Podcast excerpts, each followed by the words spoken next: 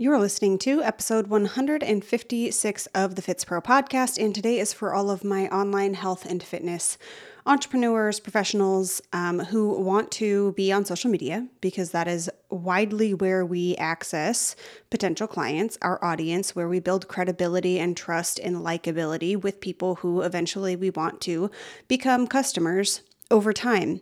What social media platform should you be on? What makes the most sense for you? That is what we are getting into today. So, without further ado, let's dive in. The Fitspro podcast is your no BS approach to seeking out truth in the world that is online health and fitness. You'll see through the lens of the trainer, the trainee, and the entrepreneur. I'm your host, Annie Miller, certified strength and conditioning specialist, entrepreneur, lover of sleep, lattes, and dinosaurs, aka not your average Fitspo. And my aim is to help you grow your mind, body, and business through knowledge and authenticity so that you too can become a Fitspro. Welcome back to the Fitspro podcast. If you happen to be an entrepreneur in the online health and fitness space, if you are a professional, if you are a pelvic floor specialist, if you are a physical therapist, if you are a registered dietitian or nutritionist or a strength coach, you know, health and fitness, especially in the online space, spans so, so, so, so wide. If you are one of those things, if you are in that field and you would like to build a sustainable and profitable online business, check out my free workshop. It's on demand. You can join anytime. It's called Your Biz Your Way Three Steps to Build a Profitable Online Health and Fitness Business. You can sign up for that at anniemiller.co slash workshop dash register. And over on the site, if you are not interested in the workshop or you would like to snag some freebies, go to anniemiller.co slash resources. And that is where you will find all of the things I have created for coaches, trainees, and entrepreneurs. I would also like to start the podcast off by thanking Legion Athletics. They are the sponsor of this podcast and they are also the number one brand of all natural sport supplements in the world. If you are in the market for adding supplements, I highly recommend Legion, whether you are using them to make your life easier, get more protein in, for instance, maybe you want to try creatine for the first time or you're looking for a quality creatine. If you want to optimize your recovery on top of what you're already doing with your dietary intake, Legion are my people. Beyond the supplements themselves, working, tasting good, I love that they are scientifically backed. I myself, even as a fitness coach, did not take supplements for years because they are widely unregulated. And I just didn't know enough to trust these companies to put something in my body that I didn't quite understand, and it wasn't worth it for me from a training standpoint. Um, so, they have what's called 100% formula transparency, meaning you can go and see the scientific studies, the literature behind not only the products and the ingredients that they put into the products, but the dosages that they use. That is very important. What dosage actually gives you the desired result or what the what the ingredient is claiming it does. That depends on the dosage. So 100% formula transparency. They're also 100% naturally sweetened. And if you are skeptical, they have 100% money back guarantee and free shipping. Go to buylegion.com, B U Y legion.com, and use code Annie at checkout to save 20% off your first order. And you will also get double Legion reward points if you already love Legion. If you use them, you can still use code Annie to get some extra points. So much appreciated. As stated in the intro, today's episode is really for and geared towards people who are in the online health and fitness space. Again, that can range a, a big span of professions, um, but that is who I am talking to, which is where my personal bias is because it's what I did, it's how I built my business, it's the field that I'm in, and it's the people that I help. So you don't have to be that necessarily, but just know that that's kind of the lens that I'm viewing this through. The answer to today's question is not going to be something that is definite or forever. And that's for a couple of reasons. For one, social media platforms are always changing, they're disappearing, and new ones are being added or created all the time. And also, your creation process and preferences may change over time, especially with content creation. You're going to find different things that you like or that you gravitate towards through the actual creation process. If you've never made content before, you don't know if you like long form content or writing versus um, verbalizing things or being on camera. You will find that through the creation process. And that may require you to experiment and maybe migrate on to other platforms over time. So know that this can be yes, I want you to commit to one to two platforms, but know that that can be fluid as you learn about yourself as a content creator. And if you don't consider yourself a content creator, I fully understand that. I didn't consider myself a content creator for a very long time. I kind of associated that with being an influencer or that that's like how I make my money is creating content, almost like a blogger would be. And that wasn't me. I didn't want to wear that hat. But fact is, my business does and did for years widely depend on me creating content that was free, that built trust and knowability and likability with an audience that then would become customers. So, just some perspective there. While I may talk about specific platforms like YouTube, Pinterest, LinkedIn, Instagram, Facebook, any others, know that what we talk about today applies to all social media platforms that come up in the future. This is not specific to the current social media platforms that exist. First things first, when you are starting out in business, I am a very aggressive believer, and maybe you've seen this in other episodes or other content of mine, in the fact that you need to be on one single platform. Go all in, and then you can expand from there I really think it can be overwhelming and it's not the best use of your time when starting out to attempt to be on, you know, five different platforms. But I do wish personally that in hindsight, I would have considered a more long term approach when I chose Instagram to be my single platform six or seven years ago, however long I've been on the platform. So keep that in mind as we move forward and break down different aspects of these different types of social media platforms and why you may choose one over the other. You don't have to have your long-term plan yet, but just kind of keep that in on the back burner in the back of your mind. We first need to distinguish, this is very important and something I did not know early on and wish I would have, distinguish the difference between a search-based platform and a social platform because I will be lumping those together today and you know calling them social platforms. We'll be discussing all of them, but they are not the same. And it's very important that you understand the difference because it can have implications on which types of platforms you choose to be on. A search-based platform is a platform where content lives evergreen and has value for as long as that piece of content exists, or has potential to have value for as long as that piece of content exists. This is because when you go to something like YouTube or Pinterest, for instance, you can search how to change your oil in a 2010 Volvo S60, and the most popular or widely used video could rank number one and it could be seven years old. Now, that person's content, whoever posted that seven year old video, is continuing to drive traffic to whatever links they have in their description without them having to create new content on a daily basis like you see on other social media platforms. That's more common on social platforms than search based platforms. Pinterest works the same way. There are still algorithms on all of these search based platforms, even on Google, but your content at least has the potential for longevity and to live evergreen and continue to drive traffic wherever you want it to go on search based platforms. It doesn't guarantee it. You know, your video may not rank number one, but the potential is at least there. The downfall to a search based platform is time. It, it requires time, it requires longevity, it requires consistently consistency, excuse me. Generally speaking, it's going to take a longer period of time to gain traction and traffic and to monetize anything on a search based platform, which is something we have to think about from a business standpoint.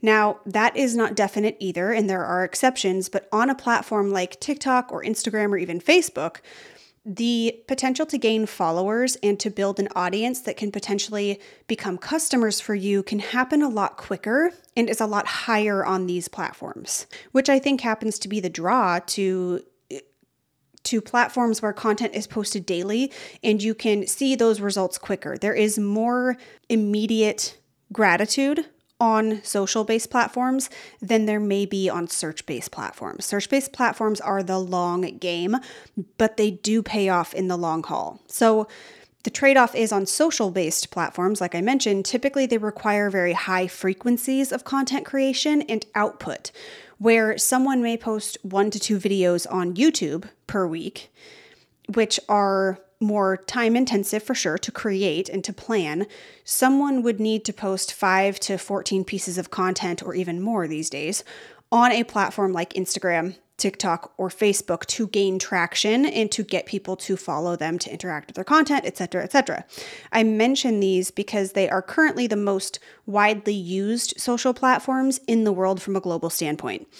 All of that is to say, if you can swing it, I want you to think long term and which two platforms make the most sense for you, the type of content that you like to create, what you gravitate towards, and where your audience is already searching for the type of information that you provide. What is your niche? What do you like to talk about?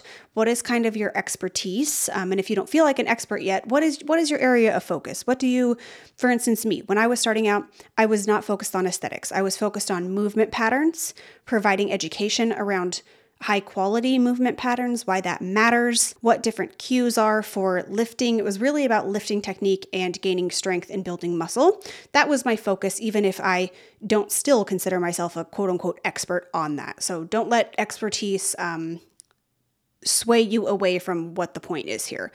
On one social platform and one search platform, what platforms make the most sense for you, even if you're only starting on one of them now maybe have an idea of what two are going to be your platforms long term as you start to kind of build out your media web, as I like to call it.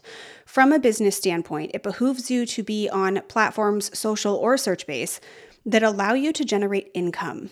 Again, that's why I mentioned that I think social platforms have that pull because people can buy directly on them and very quickly. So I'm not talking about directly making money from these platforms at the time of this podcast, yes, you can make money on YouTube. Like YouTube can pay you.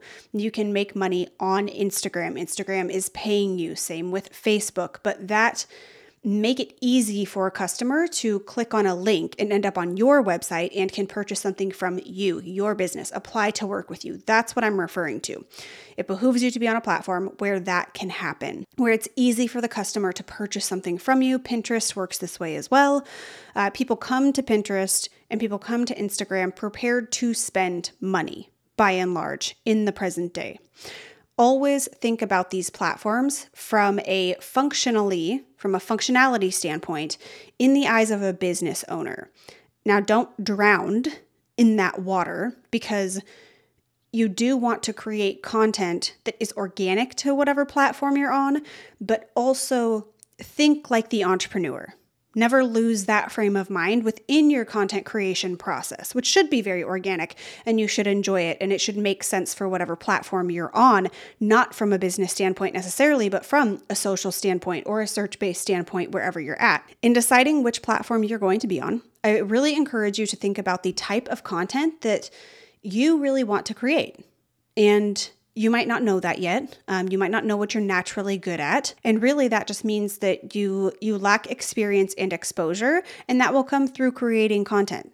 But it's very important that you do like the content that you're creating because if you love what you do, I guarantee that there is a way for you, as in love what you do uh, within the field of health and fitness. I guarantee that there is a way for you to demonstrate that, communicate that, express that through content creation. You'll find that through creating content. And you can absolutely enjoy that process. Creating content should not feel like, you know, fingernails being dragged down a chalkboard. Like anything, especially in the health and fitness field, as a coach, as a practitioner, you know this. If you don't at least enjoy some aspect of content creation, it's going to be very difficult to stick with it, to adhere to that process and remain consistent. And that applies to putting out something on LinkedIn or YouTube once a week, or staying on top of posting 5 to 14 pieces of content on Instagram per week. I am not against you choosing a platform that you enjoy organically as well, or that you think has the form of content that fits what you want to do best. Um, I know that some people, I mean, myself, I've said like you need to be on the platform that your ideal client is already on. But also, I do think it is a benefit or an advantage to already be on a platform as a consumer and understand it organically when you become a creator. The other side of that coin is, like I said, making sure that your messaging is needed there and that people are already searching for it, aka your ideal client is there, um, and they're taking in that type of content and messaging already. If you really like speaking, but don't love being on camera, you could consider doing a podcast. If you really enjoy long form content and creating long form content and feel like you know, you can't possibly be on TikTok and have 10 characters or 10 words within your caption. It's just not going to happen for you. Then look at where you can create long form content. That might be YouTube. The good thing about YouTube or other search based platforms is that they're at the top of the content media web that I kind of mentioned earlier, meaning that you can take search based content oftentimes and break it down into smaller pieces of content that you can then use on social platforms or even on other search based platforms. Um, and it tends to be harder to go in the other direction from a smaller form social platform up to a YouTube video or something on Pinterest etc etc if you already spend a, a ton of time on instagram as a consumer for instance you might as well start creating your own content and make that shift from consumer to creator. You understand the platform, how it works, what people want to see, so you can channel all of that information that you really have taken in and create and optimize your own content. And that goes beyond Instagram, whatever platform you spend time on. I know that people don't think Facebook is still valuable. I don't love it personally, I don't use it personally, but it is still one of the most globally used platforms. And you can't, that, that doesn't lie. The numbers don't lie. And what I suggest using this for, from a health and fitness standpoint, is groups and pages. If community is something that is very important to you and you want to create content for a community and you really want to cultivate a culture, then I would look either from a free standpoint or a paid standpoint, look at Facebook and how you could use that. You're essentially plugging into a platform that we already know works really, really well for people who highly value community. There are many other platforms that provide community now. We can look at Mighty Networks, we can look at things like Circle, but they don't provide necessarily the potential reach for getting new people into your audience, into the community like Facebook does. And that's the differentiating factor, which is why I'm not mentioning those other platforms as somewhere to be from a social standpoint. So, whatever platform, whatever social platform or search based platform you choose, commit to sticking with it for the long haul. It's not going to be easy on any platform. And when I look back, you know, over the seven years that I've been on Instagram and the two and a half years I've been in podcasting, the people who I would consider quote unquote successful are those who have just kept going. They've just stuck with it. They've adapted when they need to. They've, you know, stuck to their approach when they need to. And that is why I say stick with it for the long haul. Again, it's not going to be easy on any of these platforms. There's no quick road to success, especially with algorithms now, which exist on any of these platforms that you choose. But it will eventually pay off if you are consistent and commit to learning how to create better content, how to be a better communicator, how to use that communication through your content on a given platform. It's just like health and fitness. Do what you can adhere to, stick with it for the long haul. That's where we're going to see results. There's no one size fits all, and all content is going to require work from you. Each platform is going to have pros and cons, and that's why I really encourage you to choose something that you think that you will enjoy creating and probably consuming because that gives you the highest chance of sticking with it and that is what is most important in the end for getting results for getting whoever is in your audience to eventually become paying customers because again we're on social media to build businesses. Finally, if you love this episode, please head over to Apple Podcasts or Spotify, give the show five stars leave a written review. It is much appreciated. And if you're not on my main mailing list or don't know what I'm talking about, head over to anniemiller.co slash news and you can choose between Annie's Weekly Wisdom or Annie's Daily Dose. Both of those have exclusive discounts for y'all. Until next time, I am Annie Miller and thank you so much for tuning into the Fitspro podcast.